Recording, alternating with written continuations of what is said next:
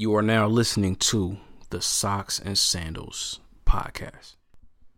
Peace, family. My name is Emmanuel Williams. I am the creator and curator of the Socks and Sandals podcast. Now, I would estimate that if you are here, if you are listening to this, you are someone that is a very thoughtful person. You take the time to go past what is just given by the by social media by the traditional media and you're ser- you're searching and you're seeking out atypical forms of media, specifically black media, right? You want to hear unapologetic conversations about race, about religion, about empowerment, about entrepreneurship. There's all these things that can equip you to live a better life. One of the things that I have noticed for myself that has been invaluable to a point is having an amazing, solid, rock solid foundational grasp of what racism is and how it works. Okay? I cannot stress how important it is to know it because once everything clicked, once I had that awareness, the world changed. It's crazy. You don't know how ignorant you are until you're not ignorant, right? And as much as I would read and as much as I thought I knew, I had no idea about what racism was and how it worked. You know, we always tend to blur the lines between racism and racial prejudice. And these are two totally different things. I cannot stress how different they are and how they function. It's two totally different things. And because we as a people in America and even around the globe, because we don't know what racism is and how it works and how it operates, we are at a strong disadvantage to the actual racist that think, speak, and act in that manner, and that run the world in this manner, right? And so I have created a four week digital course called Know Your Enemy. All right, and this course takes we we go back to the 15th century. All right, we go back to Western Europe, Spain, Portugal. We go back to the, to the popes you know, Roman Catholicism. We go back to all of that. We get to the foundation. We get we get to the root of modern day racism, white supremacy. Okay? And I'm telling you, once we once we wipe out massive ignorance, then we can actually get somewhere and make progress. But the reason why we keep having similar marches, similar protests, similar messaging, we go back to the 60s, Damn, we go we go back to the 20s. You got black people fighting for the same thing. And now that there's more immigrants, you have non-white people, Hispanic, Asian. But primarily at this point in time, as we see with the George Floyd, Ahmaud Arbery, Breonna Taylor murders, black people fighting for the same thing, and even white people getting in, fighting fighting the system. But we don't even know what the system is and how it works. We don't know how it came to be. Okay? And so until we have a supreme knowledge of what it is, we are going to continue to go in circles. I promise you. Actually, I don't even have to promise you. You can just look at history and see how things have been going. And nobody knows what to do. And, and nobody knows what to do because they don't know what they're up against and they don't know how racism works, how it operates. They don't know when it was established, why it was established. They don't know how it dehumanizes. They don't know a racist thought from a prejudiced thought. They don't know racist speech from prejudiced speech. They don't know racist action from prejudiced action. They don't know how the system works, all right? Email me socks and sandals podcast at gmail.com put course in the subject line put your name and number in there i'm going to give you a call We're going to do a 15 to 20 minute call. It's a quick call to make sure that this course is right for you. There's only 12 spots, okay? I'm only doing 12. This is going to start the second week of, of September. If you're ready for that truth, if you're ready for change, if you're ready to rid yourself of ignorance, not from a shame point, but just a, a point of equipping yourself so that you can actually build. Okay? And so we can stop going in circles. Hit me up, Socks and Sandals Podcast at gmail.com. All right. Now let's get to the show with Chris Dixon and Portland Sneaker Week. Let's get it. All right, what up, everybody? I want to welcome you all back to the Socks and Sandals podcast, where society, culture, history, and religion collide, and we unapologetically discuss our worldviews. It's your guy Emmanuel. I'm back in my living room whipping it up. And I have a very special show for you today. Um, I have teamed up with the good folks at Portland Sneaker Week and Better Marketing. I've been afforded the opportunity to speak with one of the more celebrated shoe designers of this generation. In 2010, he won Nike's Future Soul competition. He won for not only his dope take on designing a Jordan shoe, but also in part to his layered storytelling, performance insights, and cohesive brand story celebrating Jordan's team roster. In 2012, he placed first in the dress category for the Footwear News's Future of Footwear competition. Then in 2016, he won the entire Footwear News Future Footwear contest. And now we're mm. not we're not done yet. In 2017, he won the Pit, the Pensole and Footlocker World Sneaker Championship, which led to the launch of his winning design the following year. That also led to his current role as the design lead at over both design and product at Pensole here in Portland, Oregon, where he works on collaborative footwear designs for brands all over the world. In 2019, at the first annual African American Footwear Forum in Washington, D.C., he was named by Nice Kicks and Pensole as one of the Future 50. This was a group of 50 creatives that were identified as being instrumental in shaping the future of the athletic industry. And most importantly, he's a husband, a father, and a highly respected man amongst his peers. I present to you one of North Carolina's finest, Mr. Chris Dixon. Chris, say what's up to the people, bro. Man, what's good, everybody, man? I appreciate that uh that intro, man. That's like it's like reminiscing like real fast. nah, taking, you, taking you back down memory lane, huh? Man, really, man. Like Word. some of those things I forgot about, man, until you said it. It's like, wow. Oh man, he he done, he done forgot about more designs than y'all trying to put together right now, man. That's that's the, that's the greatness that's in front of you guys right now. You know. Oh man, yeah, that's that's wonderful. I appreciate you having me though today, man. It's it's a blessing. No doubt, man. No doubt, man. So um, before we get started, um, big salute to Jonathan Riley and the folks at Portland Sneaker Week and Better Marketing. Um, you know, for making this happen. yeah, man. T- tell me about y'all's relationship, how you guys met, and, and what that's been about for you. Oh man, I met Jonathan uh, first sneaker week. Um, it was like two years ago now. Like, mm-hmm. uh, you know, that's that's Herbert's right hand man.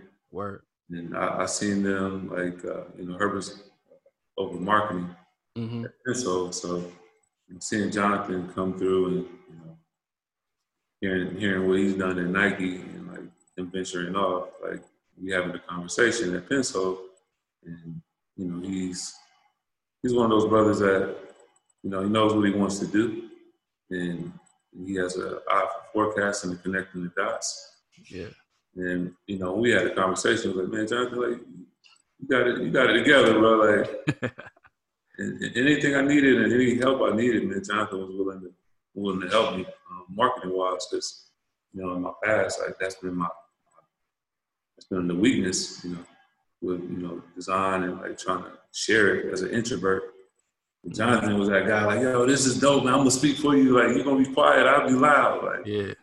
So you know, Jonathan's been a, a know, just a, a, good good individual, man. Like um, sharing thoughts and elevating thoughts, and, and always willing to work and help you get better. So, it's Jonathan. Jonathan's a brother. Yeah, man. Those the type of people you gotta you gotta keep around, man. You gotta gotta make sure you you cool with that dude and, and build a relationship, man, because he's gonna he's gonna take things to the next level, man. So it's it's dope to for me to be able to meet him and, and see what he's been doing in uh, such a short amount of time what was Portland Sneaker Week has grown into, man. It's just it's amazing to see. Great community, man. Yeah. Everybody's talking about for the culture, man, and you know, Jonathan Herbert was always talking about community. Right. A lot of people don't understand it. It just takes a village to make something, you know, a momentum or uh, a thing like Sneaker Week continue to happen. It's like a lot of hard work in the background that the boys are really putting in, and I respect it. Yeah, that's a fact.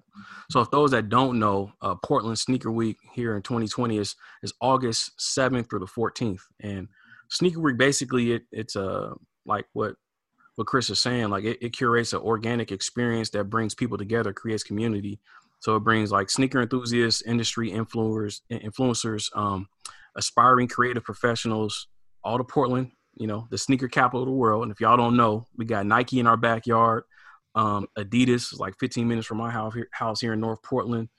Uh, what else? We got Columbia Sportswear. What's that? Under Armour. Oh yeah, Under Armour. Yeah, they they moved here not too long ago. So yeah, you got all these all these brands right here in Portland, and uh, what better place to have a sneaker week, man? True. No doubt. So before we get into your story, Chris, tell uh, tell folks I have told them a lot about you, but tell us what we don't know. Tell us a little bit about who you are, where you're from, and what's a typical day in the life of Chris Dixon. Oh man, I'm from Fayetteville, North Carolina, man. Home of the Dreamers. Mm. In Fort Bragg, Army, military town. Um, but nah, man, I'm, I'm, a I'm a dad, man. I'm a designer dad.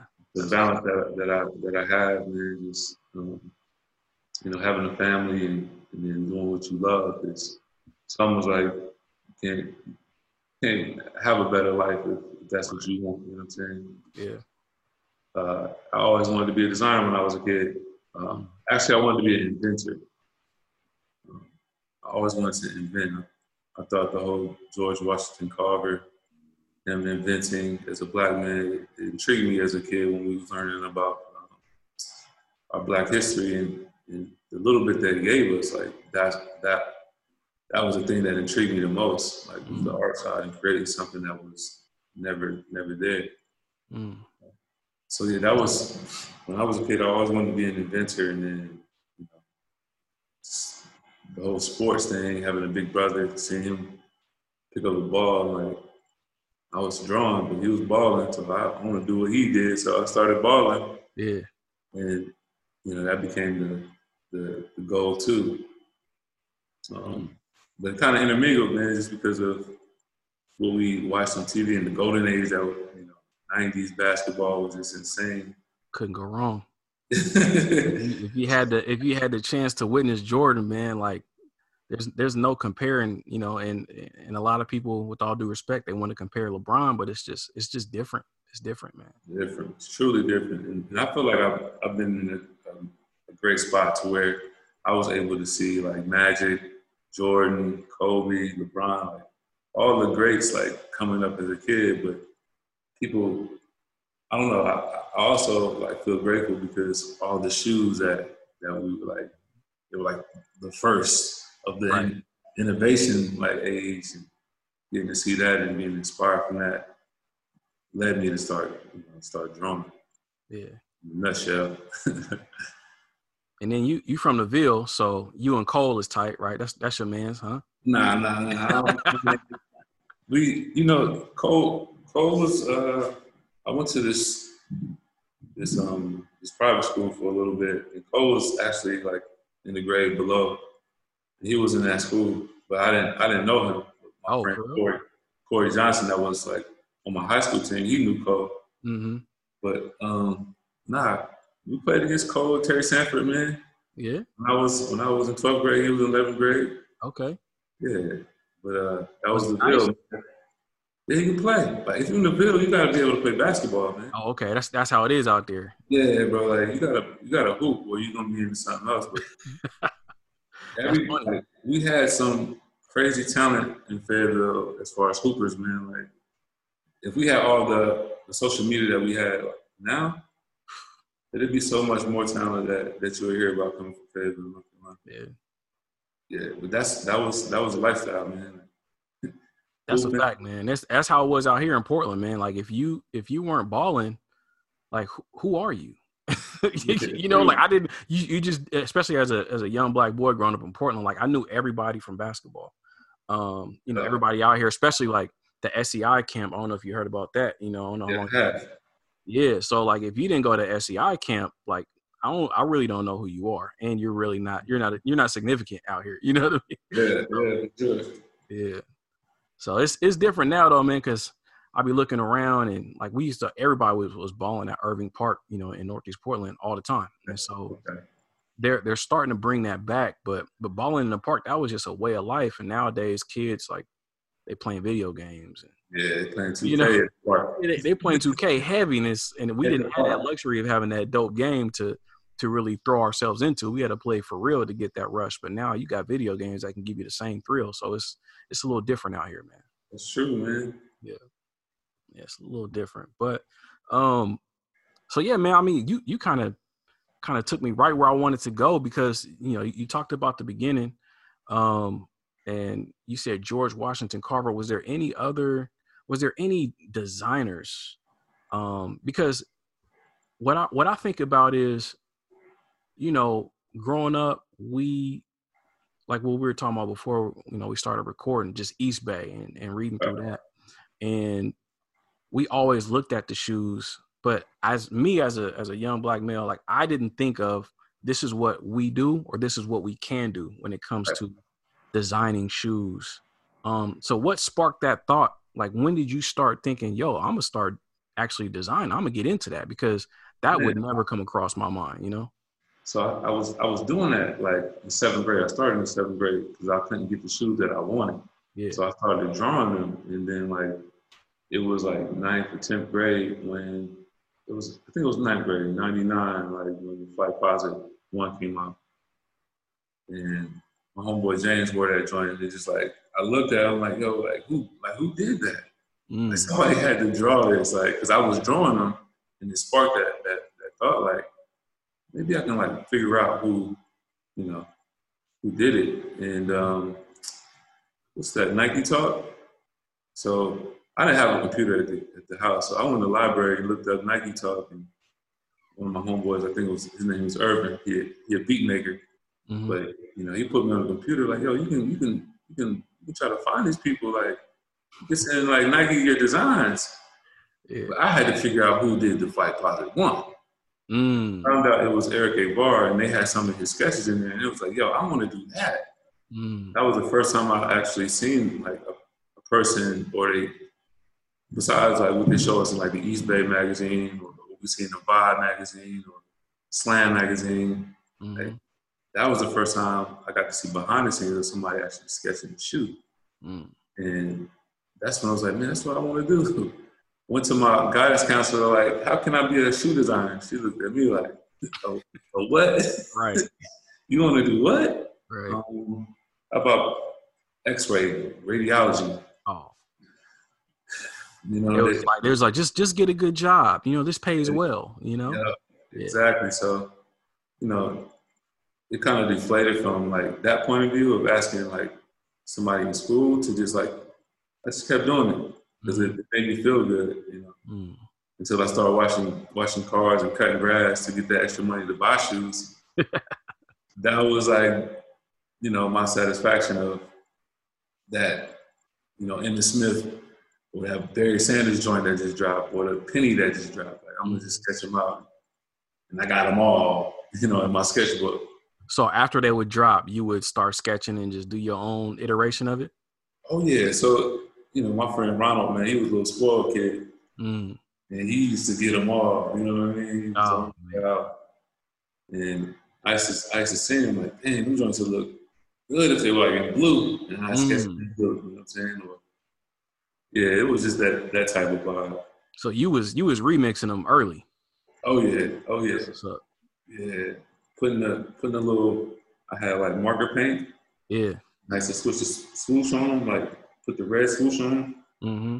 I had like an AU team that I ain't have like I couldn't get another pair of shoes, so I just I just painted them. Just customizing on the on the fly. Yeah. My homie's like, man, your mother whoop your butt, man. She, she paint on the shoes. Like, Yeah. it's, it's funny because you know my son he's he's kind of into that so he took some lebrons of mine hey hey Lige, grab them uh grab them lebrons you painted so he took some lebrons of mine and just painted over them and I was just like okay you got a little creativity to you man. So do you do you come across that where like um you know kids ask you about um customizing and, and painting shoes? Like what would you say to them uh if they wanted to do that? Man, you know what's cool? Um, like my daughter, my daughter Jade, she uh, she comes to work with me like sometimes. Like when I first got here, I had no babysitter, Mm, so she had to come to work with me. And uh, you know, Suzette, uh, M Labs um, instructor um, and founder of the M Lab, we have materials and colors, and that's that's what that studio is about. hmm They used to spend time in there, man, and and she started understanding what, what colors and materials and like doing colorways are about. So, you know, I started doing little sketches, and she'd do the color. Mm. That's a good way to like show them like storytelling and like, you know, she loved she loved like unicorns. So Yeah. she'd do unicorn colorway, and then she loved cotton candy, so she'd do a cotton candy colorway. Mm. And then get the Mario Brothers, and then like it's a good way to like let them creatively um, express themselves Yeah. through color. And color is so easy because it's so elementary. Yeah. So where all you got to do is provide the lines, and then they provide the color, man. And it's just it's rewarding to see like your kids' creativity. That's dope. Like, man, like you come up with that, like oh snap, like it make you want to show it off. So Right. yeah, we, Let me let me show you what he did. I don't know if you can see it. But he took these bronze and he ooh, painted over them. Yeah. yes sir. Yeah. What's the story behind it? Did he have a little story, Lige, come here, man. little inspiration story?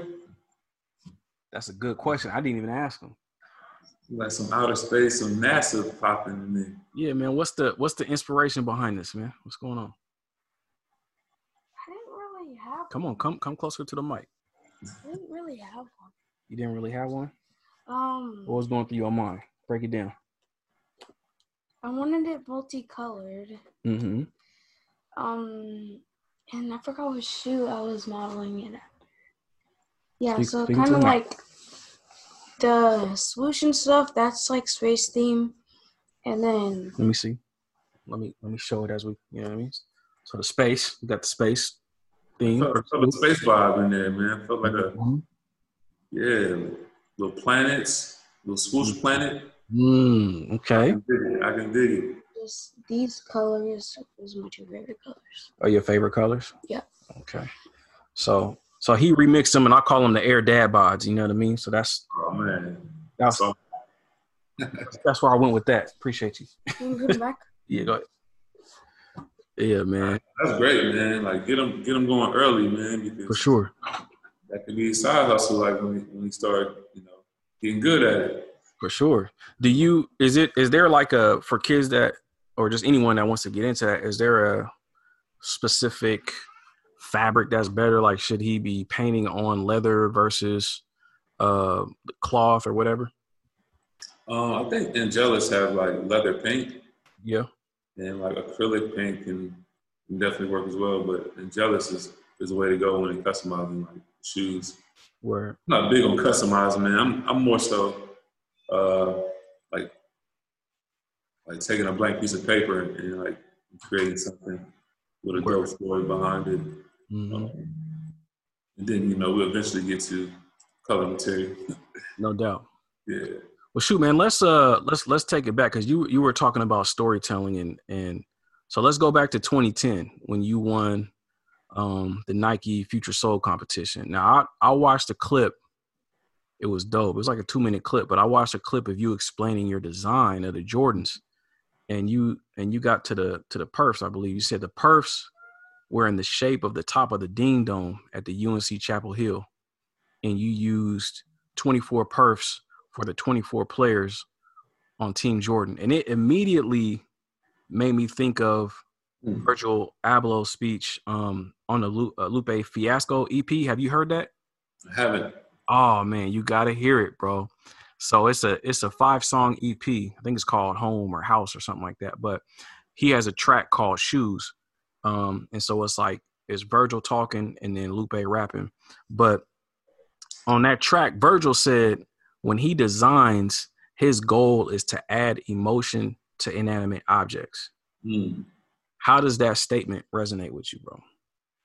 Man, it sounds artistic. It sounds like this canvas is his canvas. You know what I mean? Mm-hmm. Um, Virgil, Virgil design like I, can't look at Virgil as a designer. I look at him as an artist Mm, okay. because of how he used um, his inspiration. hmm and uh, yeah, that's it's it's hard to interpret uh, an artist, um, you know, the way they the way they do their art. Like that's his recipe, and that it could come out on it could come out any different way, like depending on the canvas. Mm, Like just thinking about what he did with the fours, and thinking about what he did with the ones. Like those are all different canvases. But it was his way. You know what I'm saying? Mm-hmm. Well, tell me, tell me about your process, man. You, you talked about storytelling. Um, was that a was that a concept that you already understood, you know, at an early age about design, or is that something that you learned? Somebody put you on some game. You know, how did you come across that concept? Uh, storytelling. Yeah, like storytelling in your in your design. Is that like a is that something that when you go to school that's already taught, or is that something that you always always had in you, always always had a part of you? It was kind of naturally um, then, but I started learning with that uh, future future soul competition. Like started to break it down. Um, we were signed uh, mentor. My mentor at the time, um, he was he was even sharing the process of how like you start with a brief, like why is this, this why is this thing even like why are we designing this or who we're designing it for? So with the Future Soul, I learned like, okay, this this shoe that I'm designing is for a college athlete.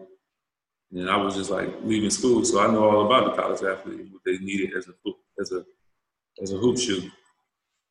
So you start taking those those problems that the athlete had, and you you try to solve them creatively, and that's why like I mean I got detailed with you know, like the perforation. You need perforation because it needs to be breathable, but going a step further and like looking at the aerial view of the Dean Dome and taking that shape and making that the perf, it it brought in another level of thinking and like storytelling. So you know the athlete could, you know, or someone from North Carolina can really appreciate that.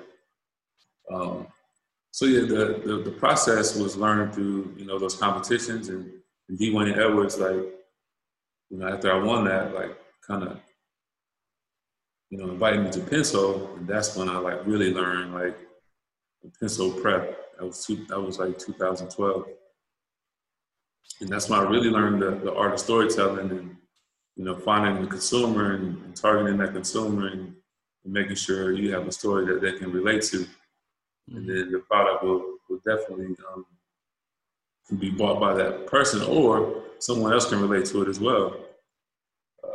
So storytelling is, is powerful, man. It's it's key within design.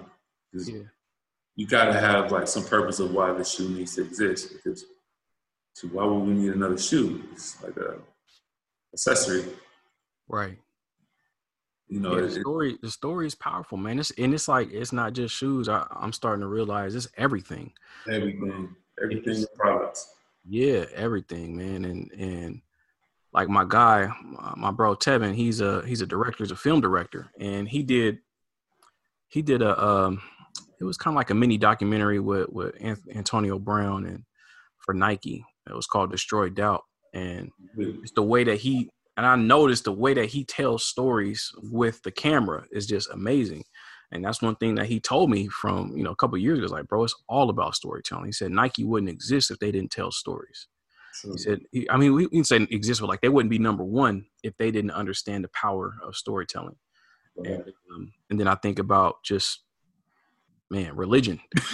you know, it's about the story. Like the story got to be fire, you know, to move you. And so, man, everything is about storytelling. And and, and then when I listen to Virgil say that, because that because that EP just came out like two weeks ago, and then I then I heard you say that, I'm like, yo, that's that's everything, bro. Storytelling is everything. And then when you ask about my son's shoes, like what's the story behind it, man? It's it's so important. Yeah, man, we did a me and Ian uh, Desktop Coffee. We did like a little talk with students and gave them a sticky note mm-hmm. and just told them to to give us like their sneaker story within this this sketch. Mm. And the, the coolest things like that we seen, like we seen like a YouTube shoe, like press play symbol like all over the shoe because he loved YouTube. Mm. Man, these kids really can tell stories um, just off this little sticky note.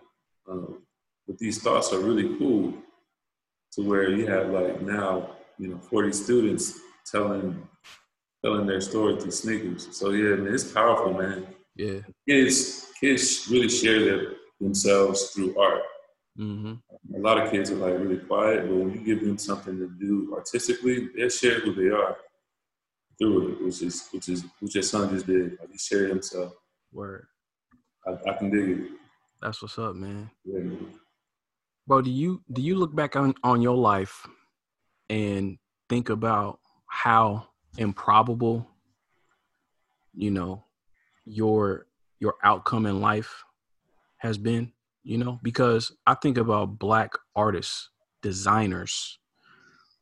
Like once again, when I said like growing up, even though I grew up here in in Portland, Oregon, like in Nike's backyard, um, just a, a a black designer, bro. That's not common. And just like you said, in your at your school, like your your counselor was telling you, nah, you you need to be more practical.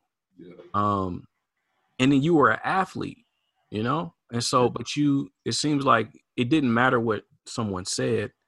No. You knew what you was gonna do, and yeah. so, um, was it was it tough for you, or tell me about like your process of, you know, blocking out the noise and just following your dream and your passion and believing in it, you know, from from the jump and just persevering through that. Yeah, it's that that word improbable man is is really uh it's a good word because just thinking about where I'm from, like it's quote unquote the suburbs, but you know it's country mm-hmm. with you know at least 15 of my uh, my classmates or the people that I used to catch the bus with are no no longer here, bro. Mm-hmm. And I'm only 36. You know what I'm saying? Yeah. That was before I left the, the, the crib. Wow. So it's just like, man, you you you think about uh, you know the crime and the things that could have gone wrong. Um, and then, you know, basketball getting me out of Fayetteville. Mm-hmm. I never stopped drawing. Like anytime I had quiet time to myself, like I wasn't like studying or being a student, I was being a student of the art because it made me feel good. Mm. And then, and like, and then finding out I can actually do it for a living, it gave me, it gave me a, a whole different, you know, uh, perspective because I wasn't I wasn't at home no more. I didn't have those same distractions. Like mm-hmm. I was I was at school. I was I went I went to junior college first, uh, high school in Southwest Missouri State, and um, man, all we had was the ball. then when we went back in the room, you know, that was it. You know, I mean, like I had sketching, like, I had drawing. That that that made me like I never put it down. Yeah. But basketball was like, oh, I'm getting good, so I can I can probably go pro. Mm-hmm. But you know, you know, as the years going, like getting hurt and injuries, and really understanding, like, yo, man, my legs are they're not gonna last forever, man. Right. And knowing that these ideas are coming like like too easy. Mm. It's easier than a jump shot. Mm. You know? And this this idea of you know, our culture and the things that we experience through music and like art and fashion, like I can have control of that through my ideas. Nobody can stop me from thinking these things and mm-hmm. tell me which way to go. And once I started to realize, I was like, man, this is really what I want to do. And that was like after my last my last college season, bro. Like, uh, you know, I, I tore my quad muscle like two years before that and I thought like I, I would have rather got shot. That injury was like mm. the worst injury ever. Yeah. And I'm like, man, if I can bounce back from this, like, you know, I could I could still be be a pro. And I did, and I ended up transferring schools. Went to Harvard University, and that school actually had a graphic design program. Mm. And it was amazing, like, yo, and like, I really, like, the coach was like, all for me being a designer, and like, I never had a, a student athlete to where you was, you know, trying to learn, like, art, you know, as you get an art education and still, you know, play basketball because it takes a lot of time for both. And uh, you know, he, he really pushed me and, and it was it was uh he pushed me in both levels. He didn't he didn't cut me no slack. Like, bro, we know you've been up all night, you know, designing that that oil on canvas. I mean, painting that oil on canvas, but you got to be on time. Right. To practice. And you know, we had a good season, man. We put a banner up, and then you know, after that, I had like a, I had like three offers to like go hoop in Germany. Mm. And then before that happened, my best friend, like his first cousin was Serena Williams. Mm. Shout out to my man Mitch. and uh, he was he was with her at the time, and I was like, yo, just like randomly, like, yo, can I show my portfolio to her? I'm trying to get in at Nike. Mm. She was the one. You know what I'm saying? So it, it turned into a yeah. So that was my focus. Like, if That's dope. Just just like that, off the ask. Yeah, just like that. Like just being at the right spot and not being afraid to ask. Cause I'm I'm that guy. I'm afraid to ask. so asking and her saying yes, it gave me another like focus. Like nothing matters but this, because that's where I want. That's where I want to go. And I just like, man, I'm gonna focus on graphic design, and I'm not going overseas and hooping them. I'm not hooping. I'm gonna be a designer from here on out because I'm about to work with Serena Williams. Like that was my goal. Right. So yeah, I stayed in school another year and then and then go overseas, and uh, that was like the moment I was like, I'm really going for this because it's possible. Yeah. You know what I'm saying? So did that did that materialize like instantly, or did it take time, or did that ever come together? You working with Serena? Yeah. So so that whole year, I was focused on like, okay, I gotta take another, I gotta take a loan out because my scholarship is done. Mm-hmm. So I gotta figure out basically how I'm gonna like. I heard Serena say yes. Like I knew I wasn't tripping. Mitch just sent me a whole bunch of Nike stuff. Like I got, I'm dripping. Like I got mad sneakers. Word. Came from from from Serena, and now I gotta just like take this opportunity to, to show her what I can do. Mm-hmm. So every every like project I was doing was like a sneaker project. And at the end of the year, man, you know, her sister hit me up. It was like real life. Mm. I, I came home. Actually, Mitch's uh, father passed away. We came home, and her sister took us out like for breakfast. And she was like, "Chris, like, um, Mitch said he was working on some stuff, man. Let me see it." So, and I showed her some stuff at breakfast, and she was like, "All right, I'll give you some insight about what's about to happen." So she, she told me, uh, she gave me a brief. Mm. She gave me a brief, and I did like a whole campaign. I didn't sleep for like five days straight. Who was grinding? Yeah, she was like the next weekend she'll be in DC and and you can you can you know present to her. Wow. I was so that that whole five days, man, I went in. Mm. Um, one of my best friends, Sean, that I went to school with, you know, he, he helped me make sure everything was like, like perfect for that for that time. And I went up there and Man, we sat down in her uh, in her trailer before her match. Yeah. Five minutes, dude. and that five minutes turned into two minutes. Like you need to hurry up with this. Right. Yeah. And uh, you work five days nonstop. Yep. For five minutes, or maybe less than that. maybe less than that, bro. Yeah. Her assistant like, yo, you got two minutes. You got to get out of here. Yeah. And I got to my packaging um, design, man, and she kicked everybody out the trailer, man. Mm. And she was like, Chris, I, I, don't have any power to get you at Nike, um, but I am starting a, a line of my own called Aneres, and I would love for you to be the designer. And I was like, man, like, it happened. Like, this is happening, man. I'm looking at her like, I ain't never designed no women's high heels, but I will. Yeah. yeah I will. Word. And then after that match, she she invited us up to like her. Uh, it was like a it's like a little pool party, man. Like an indigo pool at the top of the roof. Oh man. Of some fancy hotel, and you know, she showed me all her high heels, and she was like, "This is stuff we be I'm, I'm trying to do, like create my own line that's that's luxury." That's hard. Um, yeah, that's when that's when it began, man. That's like.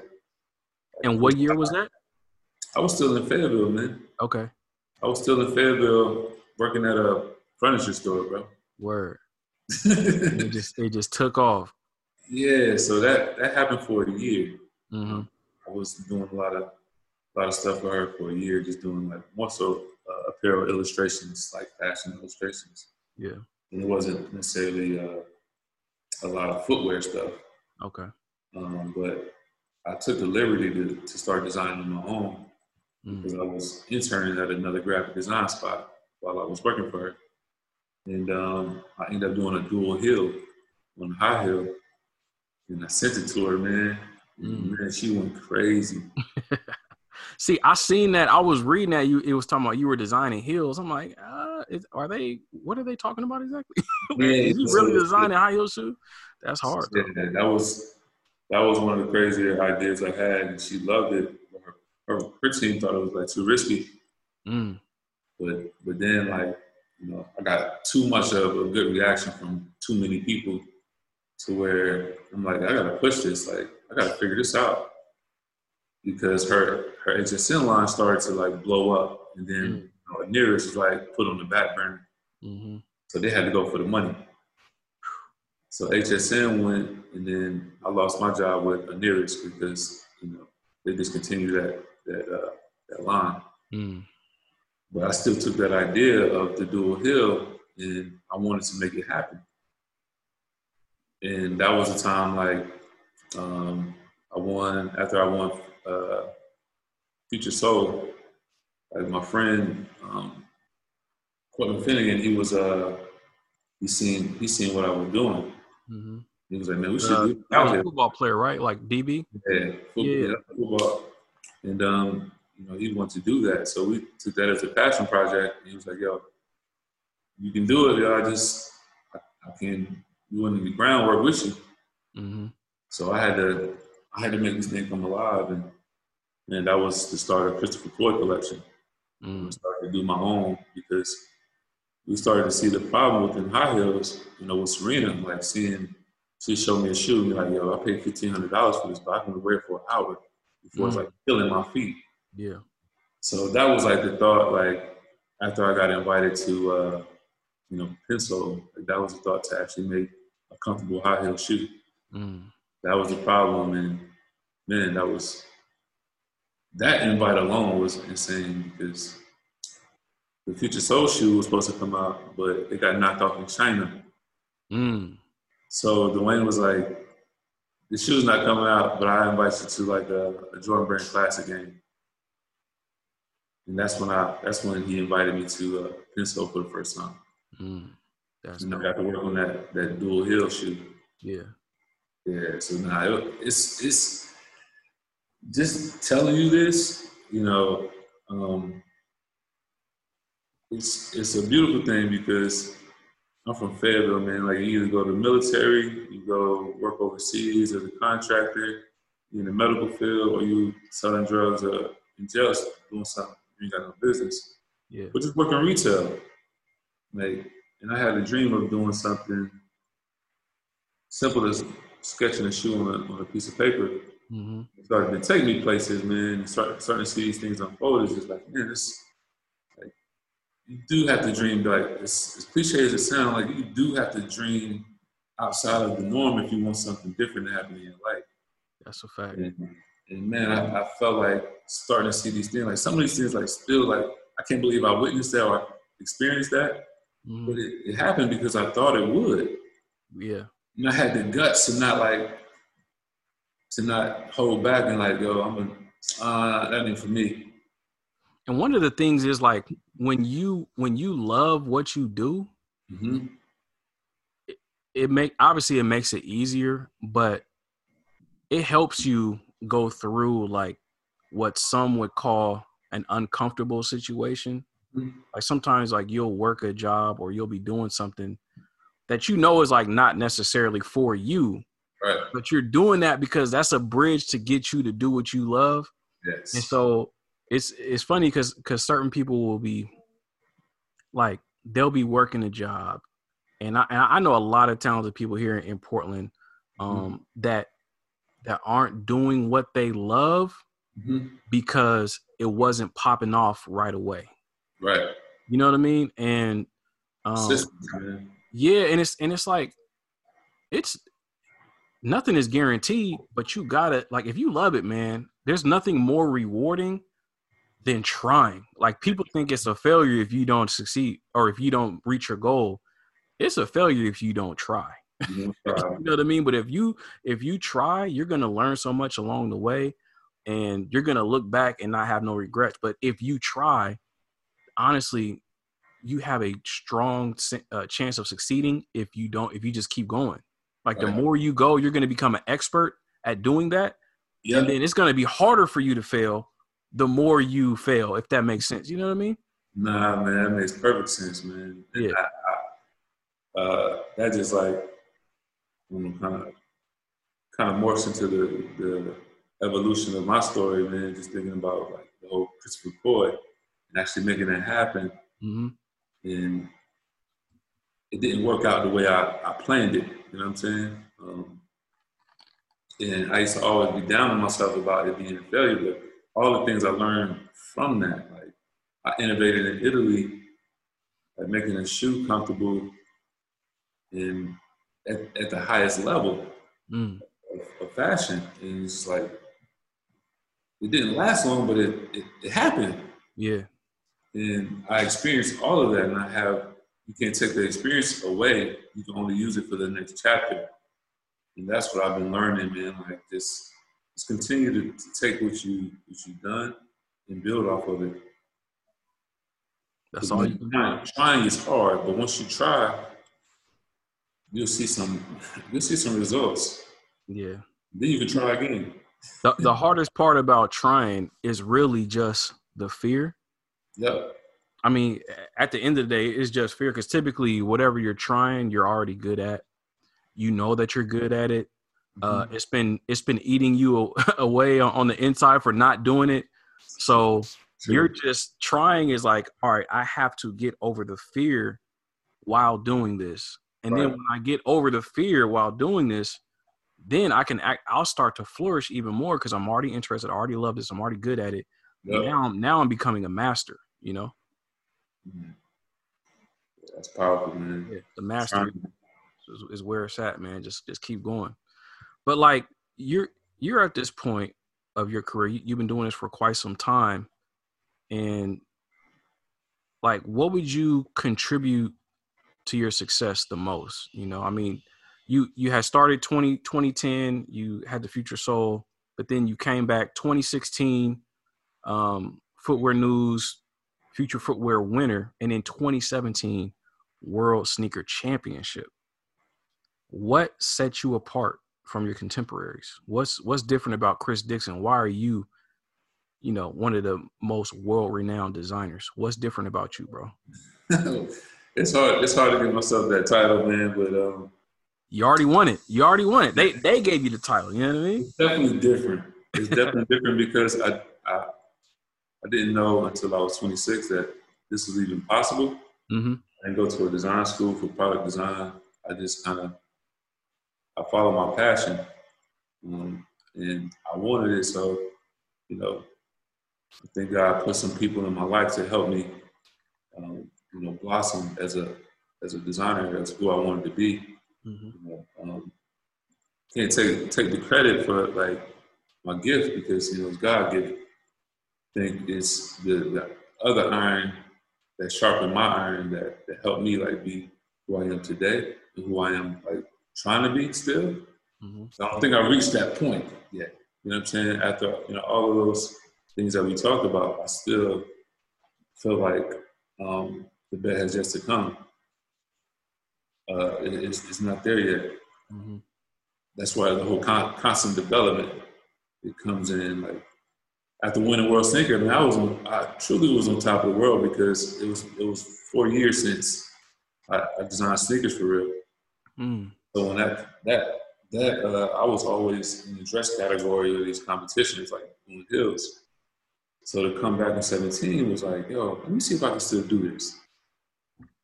And it was like like we are saying that trying, that trying, trying word, having the idea of, you know, paying homage to someone in Black history that I feel like doesn't get the credit, which was Pensole Footwear Academy, and I wanted to be there. So I wanted to create a story to capture that. And man, that I feel like that story and that shoe really gave me a whole different vision of what what could be. And I was just like starting a whole like a whole new thing. Not Christopher Floyd, but CD. Like CD is, is what the homies call me. But I wanted to create more so a, a community of people that have the same thoughts as CD. And that's like uh, you know, having conscious design and creative, creative, uh, what I said, creative dis, uh, disruption. Mm-hmm. Culture and diversity. I mean, I, I diversity. Yeah. yeah, that's that's heavy. And then yeah, just just having these CD things and people being a part of a a, a movement of getting better. Mm. And that's you know, as a designer, as a husband, as a as a father, like you know, as a as a as a spiritual person, like just getting better mm-hmm. every day and then creating something with purpose. I think that's where I'm at now. It's just like I want to create with purpose. Like it has to be a conscious de- design. Mm. It has to be like to where we know this product that I, I just created will help the next generation be better than me. Word. So talk, talk more about that, bro. I mean, cause you cause you made a statement. You said, uh, you know, we're targeted to consume and not targeted as creatives. You know, so so talk about like what what you and, and D'Wayne and the folks at Pensole are, are doing and, and working to change that narrative. You know, man, that should be a shirt. For real, it really should. Be. Nah, it's like I said, the purpose, purpose, man. Like they, they, they, as in the corporate um, companies, you know, we're at this age now, or this time now that you know being black is cool, and now they figure, oh, we need to, we need to do what we need to been doing like a long time ago, like, like we need to put these people up front. These people need to be in high positions. These people but we didn't know that. Mm. And all this time, you know, and I'm saying we didn't know that because it's a lot of kids at these at these schools that don't know the opportunities they have in the footwear industry. All they know is that next cop. I'm gonna be the freshest because I got the newest. And they haven't shit they, they've taken from our community as far as our culture and things that we do as a consumer um, it's how people are designed, but we've been the target of consumer for years, mm-hmm. and we haven't been the target consumer target consumer to actually learn how to do what you what you're trying to sell them. So I think now, like me being, uh, you know, my mid thirties, it's I can be the person that I needed when I was 16 or 15 to tell you, hey, bro, like I know you got them, you know, my Travis Scott's on, but just imagine you being the, the person behind doing the color for that. Mm-hmm. Like that's possible because I just I just helped someone get into that that building. Mm-hmm. So that that part of um, being a designer, I don't think I can get from working at a company because I'm getting to help the next generation of artists and creatives, you know, figure out their superpower. That's a fact being able to use it at these companies and like the companies now don't have an excuse. You know what I'm saying? It's, it's, like, well, let me not say that. The, the once you find out what, what can what can happen, you don't have an excuse no more. Right. Because you you see you see Chris, you see all these other people that look like you doing it. You know, you know Precious? Precious is the homie. Okay, yeah, yeah, that, yeah. She she was on the show, episode one hundred one. Yeah, that's that's the homie. But uh, yeah, f- folks like you, Precious, uh, Latoya Kamara. I went to high school with her. You know, Okay. and so it's just like, yeah, we can do this. Like we really got people here locally that's that's doing it big. Yeah, man. I, I think a lot of people, uh, you know, D'Wayne teach, teaches us to like, you know, each one teach one. Yeah. And I think it's our responsibility. You know, I'm not gonna. If this is a room full of thirty, my whole goal is to reach one. hmm And you don't know what that that that change can do in a person's life um, to help them blossom into a, a whole new person. You know, a whole new uh, you know, thought process of who they can be and what what they can, their future looks like. And I love that part about Pensole, man. Just being, you know, just being an avenue of, you know, get to to that level that you want to get to. That's just like I know that person who's hiring, so I'm I'm gonna tell him like, yo, your work is, is dope. You should check it out. hmm That, that's cool to me because I'm helping someone. I'm not just like helping myself, but also I'm getting to work with you know one of the people I looked up to. A, a legend in design. No doubt. That's that's amazing. You know what I mean? That's as a designer, you know, trying to get to this level. Like I don't want to work for Nike. I want to work for, but being able to work with D'Wayne is is uh that that word you had mentioned earlier. Power. Mhm. It's like man, and I, I'll be remiss if we didn't break that down. So just let people know briefly, like, you know, what Pensole is. We've been saying that, but we haven't really explained it, what it Oh, is, and, and and how it came about, and, and what it's all about. Oh, Pensole is is a footwear academy.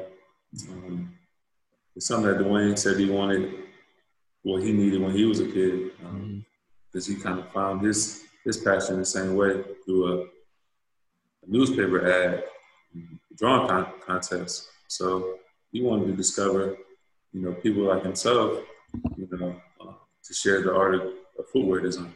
hmm And um, that's been the mission, man. Like just being a, a talent pool and you know, uh, teaching teaching people that are interested and have a passion for design, showing them the process and and, and all in, in the highest at the highest level, you know, because we're working with different brands. So hmm all the courses we do, we we, we work with um, you know the top brands in the, in the industry, and we create these these programs that these students can learn, and then at the end they can present to the to the companies, um, like firsthand.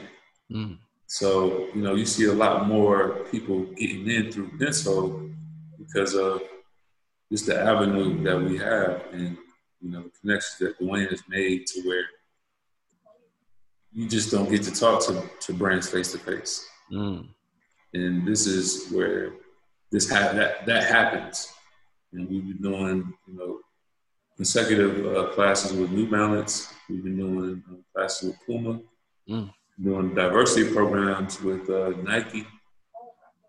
Um, we did, you know, the pencil and paper challenge with, with Hoka. Mm.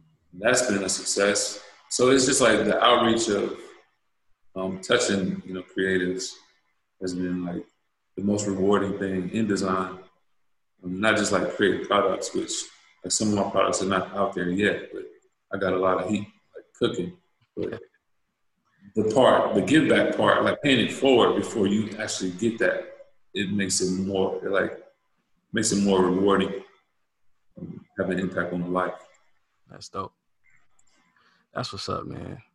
Well, shoot, man, I'm, we're gonna we're gonna wrap this up, man. We're gonna get into the Fab Five. These are five questions that I ask all my guests, but this is gonna be a uh, a special version, a sneaker week edition of Fab Five. Yes, man. So just five questions. The first thing that comes to your mind, just go ahead and, and spit it out. So, first question. Um, you kind of alluded to this earlier, talking about your friend that had all the shoes. But what was the dopest shoe that you never owned but you wanted in middle school or high school?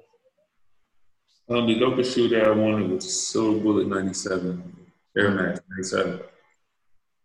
Man, I wanted that shoe so bad, bro. Where I still ain't, I still ain't bought it yet. What you mean, man? You got you got plenty of time and opportunity, man. What's going on? Yeah, it's retro so many times. Yeah. But that's that's the shoe that I'm gonna wear when I go to Japan.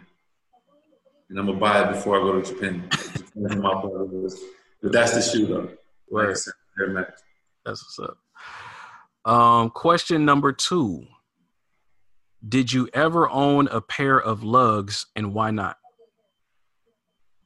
I did not. But, uh, I know you didn't. Who who wore Lugz, man? Come on now. home- I remember Lugz did. They had uh, a magazine ad in Vibe magazine, Uh-huh. and it was an all-white lug with a clear bottom.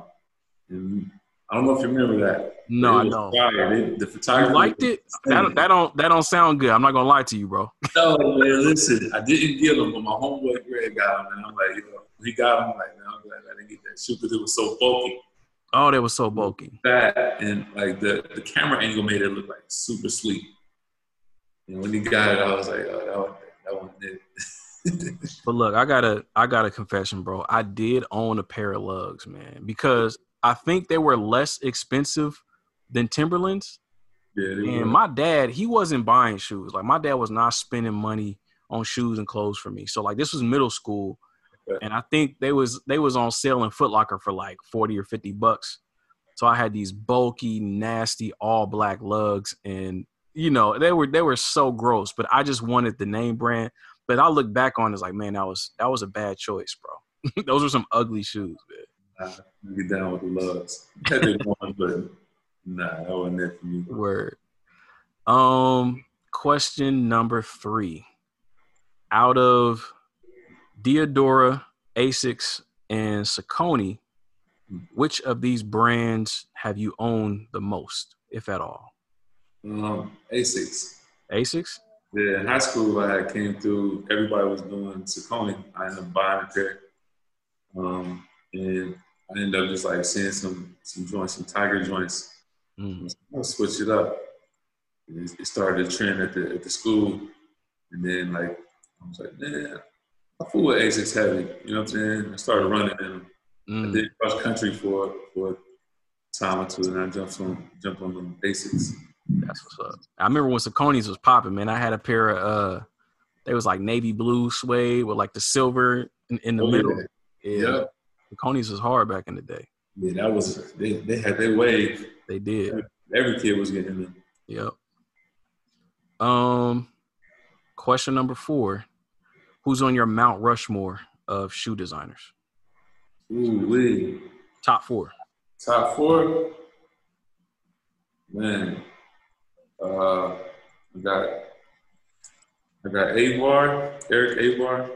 Mm. Got D'Wayne Edwards. Got E. Scott.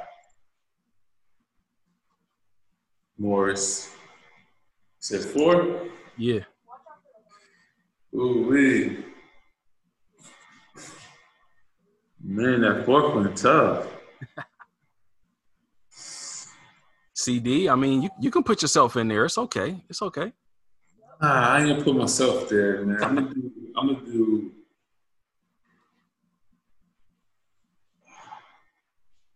I'm gonna do Ben Slamming. Mm, Yeah, Ben. Yeah, Ben's definitely one of my favorites. that's what's up. He does a Kyrie. Are those some recent people that are that are still designing, or those, Ben is recent. hmm Scott is. Uh, matter of fact, I'm gonna do. I can't. I can only do that for. I want to do Jason Mayden because of just the the storytelling, man. He's just a king of storytelling to me, Mm-hmm. um, as well as yeah. I'm gonna do. I'm gonna do Eric, D E, E Scott, and J J Mayden. mm. That's my mom. no, uh, no Tinker Hatfield, huh? No Tinker, man. Um, I like I, I like Tinker. He, he definitely in my top ten, but Yeah. it it's a certain like, like it'd be like Tinker and DE if it was a battle for me, just because I didn't know who D'Wayne Edwards were was, hmm and I was playing in all of his shoes. all like all of the Melos, the twenty twos, like I was I was buying those. Tell us, tell us more about his, you know, his, his catalog. Man, he Roy Jones Jr., Mm. Derek Jeter, Carmelo Anthony, Mm. Michael Jordan. He made the first equestrian boot for um, Nike. Wow. Um, the Goadome, the Nike boot, Wow. ACG joint. Yeah. Yeah, that's, that's D'Wayne. Oh, that's hard, bro. 21, 22. Uh, and then all the Karl Kani stuff, man. Like, when, Really? Mad, when kids are like, that's all DE. So it's it's it's cool to see like um, this stuff is insane. And then and then you got E Scott. E Scott did all of Mike Vick. Mm. Vick's joints was hard, man. I think them came out when them come out, man. It, came out uh like in mid mid two thousands. yeah, man. Yeah. this nice collection. Yeah, that was hard, bro. Yeah, he, he did Shaq Shaq Shaq shoes, Emmitt Smith shoes. Mm. Yeah, E Scott was a beast. Then he did Klay Thompson. So he Mm. went with Anta. The uh, what's what's his brand that he's with? Uh, it's Anta. Okay, Chinese brand, but he's still designing, man. isn't Anta? Are they based in Portland? Nah, they're they're actually um, they got a spot in Cali, Okay, in China. I think he's in China though. okay. Yeah, Avar just did Penny, the flat, the Foamposites. Oh, the Like- phone posits. Yeah, you you definitely in the top. well, You know, top four if you got the phones. Like, period. Yeah, so I ain't gonna go down his list, bro. He did the Foamposites, the Flightposites, and the pennies. Oh man, Gary Payton's. Crazy. that's what's up, bro. Who who designed the Deion Sanders? Um, that's The original question. ones with like the gold on the side. I need to find out who that. Man, them shoes are so hard. To this day, them is like one of my favorite shoes that I've ever owned. Man, them them shoes. Those diamond turfs are hard to beat, man. yeah, I lost my diamond turfs at the pool. They got stolen. Yeah, got a whooping. I bet you did, bro. Somebody paid a lot of money for them shoes, man. Them hundred dollar shoes are hard to come by as a kid. Right. Can't do nothing but give you up, and that's it, bro. All right, last question. Question number five, man. What advice do you have for little black girls and little black black boys that aspire to get into design but don't know where to start? Well, man, um, constant development, man, is, is what I'm what I'm hoping that you know children can use to actually get better. Um, so I'm creating like you know sketchbooks so they can you know practice every day. Okay. And that that's what it's going to take. It's going to take practice and passion every single day. Mm. Um, if that's just a little sticky note, um, it's a little thumbnail drawing. Like Mhm. as long as you do it every day and you're practicing, you love it, you can't stop doing it, then your passion is gonna it's gonna take you to a place where you're gonna learn more. Yeah. And you know, constant development, that's what I'm trying to provide. Uh, you know, even through Sneaker Week.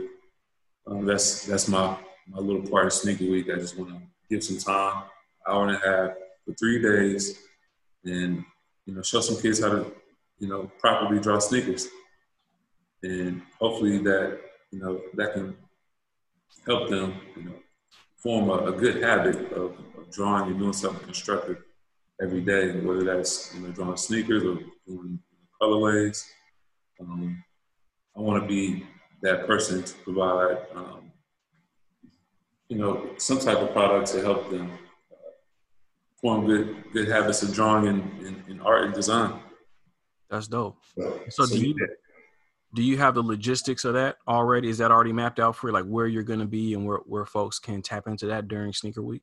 Oh, okay. So yeah, um, it's going to be through the um, August 12th through the 14th. Okay. Every day at 2:30 to 4 o'clock. And if you go to sneakerweekpdx.com, you can register. Um, there's only 20 slots, Mm.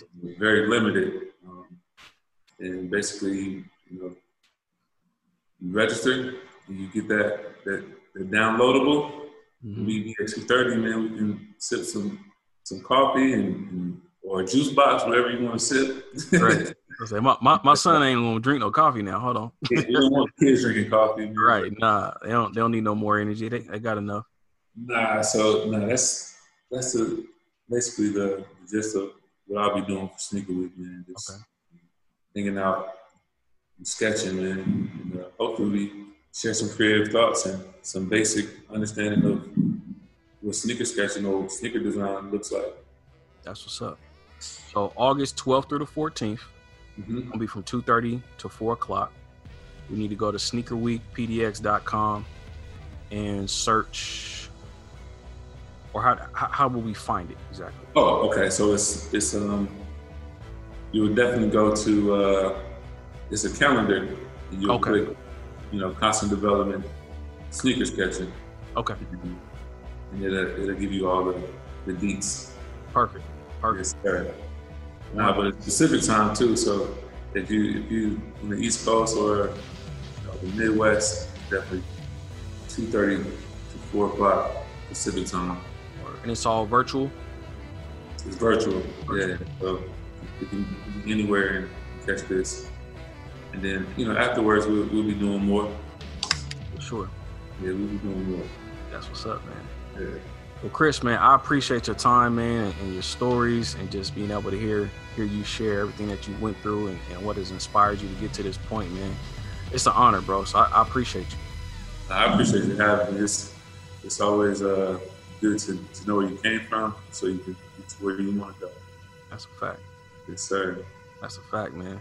Well, shoot, man, I'm, we about to get out of here, man. You have a good rest of your day. Man, I will. I mean, the sun is still shining here. in Portland. is, man. Still, still a beautiful day, man. So, uh, y'all in Portland, man, make the most of this weather, make the most of this sun, because y'all know it's gonna be gone, and when it go, it ain't coming back. So, you know what it is. But all right, man. Signing off once again. It's the Socks and Sandals podcast, where society, culture, history, and religion collide, and we unapologetically discuss our worldviews. Holla at y'all next time. Grace and peace.